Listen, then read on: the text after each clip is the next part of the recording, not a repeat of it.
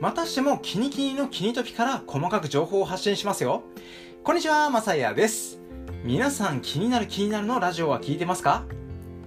はい、聞いているということで、えー、まあ、ゆるいね、情報発信しているかと思いきや、意外と最新の情報発信をしている月曜日のキニトピ。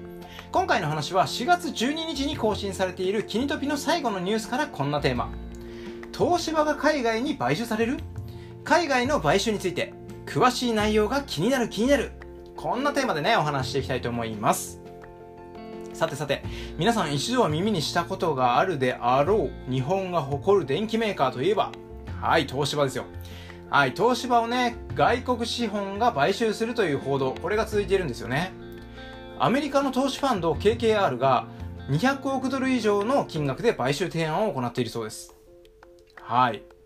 まあ、だからっていう話にもなっちゃうんですけども、ちょっとね、話ぐっとずれるんですが、こんな情報も来てます。えー、佐川急便。これもね、日本を代表する宅配の会社なんですけども、2030年までに宅配車両7200台を中国製の EV に置き換える、こんな報道も出ているんですよ。で、来年9月から順次、えー、導入されていくそうで、えー、置き換えが完了するとですね、この佐川グループが利用している車両が年間に排出する二酸化炭素の約1割に当たる約2万8000トン。はい。まあ結構な量ですよね。これを削減できるとしているそうです。まあ話的にはね、悪い話ではないと思いますがですよね。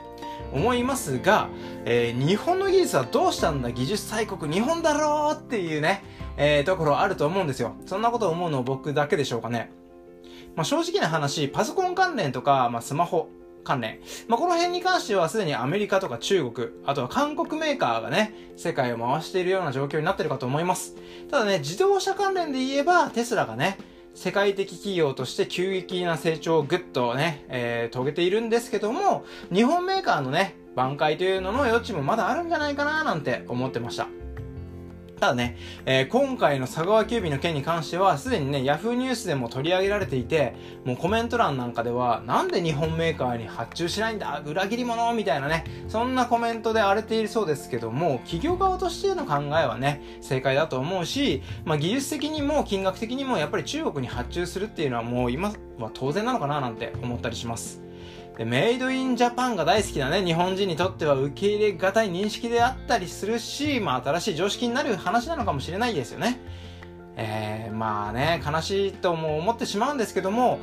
電気製品とかね、自動車、こういうところも含めて全ての技術っていうのはデジタル化していて、今後はその傾向がかなり強くなっていくんじゃないかなと思います。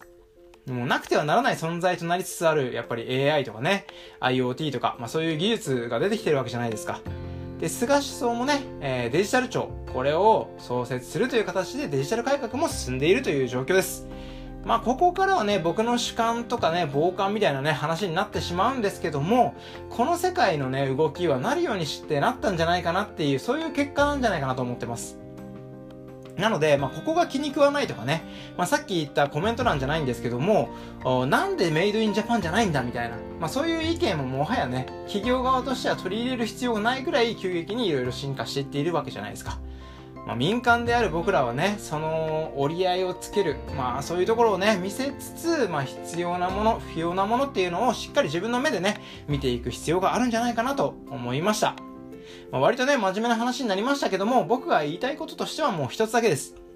流れるように早い情報を少しでもね、耳に入れていくことで、えー、今後の自分の未来っていうのをね、変えていくことができるかと思います。まあ、そんなラジオになったらいいなと思いつつ、今日の話はね、前回ちょっと長かったので、ここでおしまいということで、またいろいろなね、経験談や学びのあるお話、はい、こういうものをね、していけたらと思っておりますので、よかったらフォローボタンお待ちしております。はい、フォローボタンをお待ちしてるわけじゃないですよ。フォローをお待ちしてます。はい。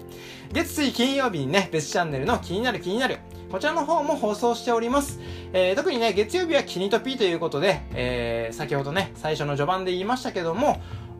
結構ね、最新の情報発信というのをしております。で、水曜日、金曜日もね、あの、皆さんからの気になるを募集した民気にだとか、まあそういうものも募集しておりますので、よかったら概要欄の方からご覧ください。ご清聴ありがとうございました。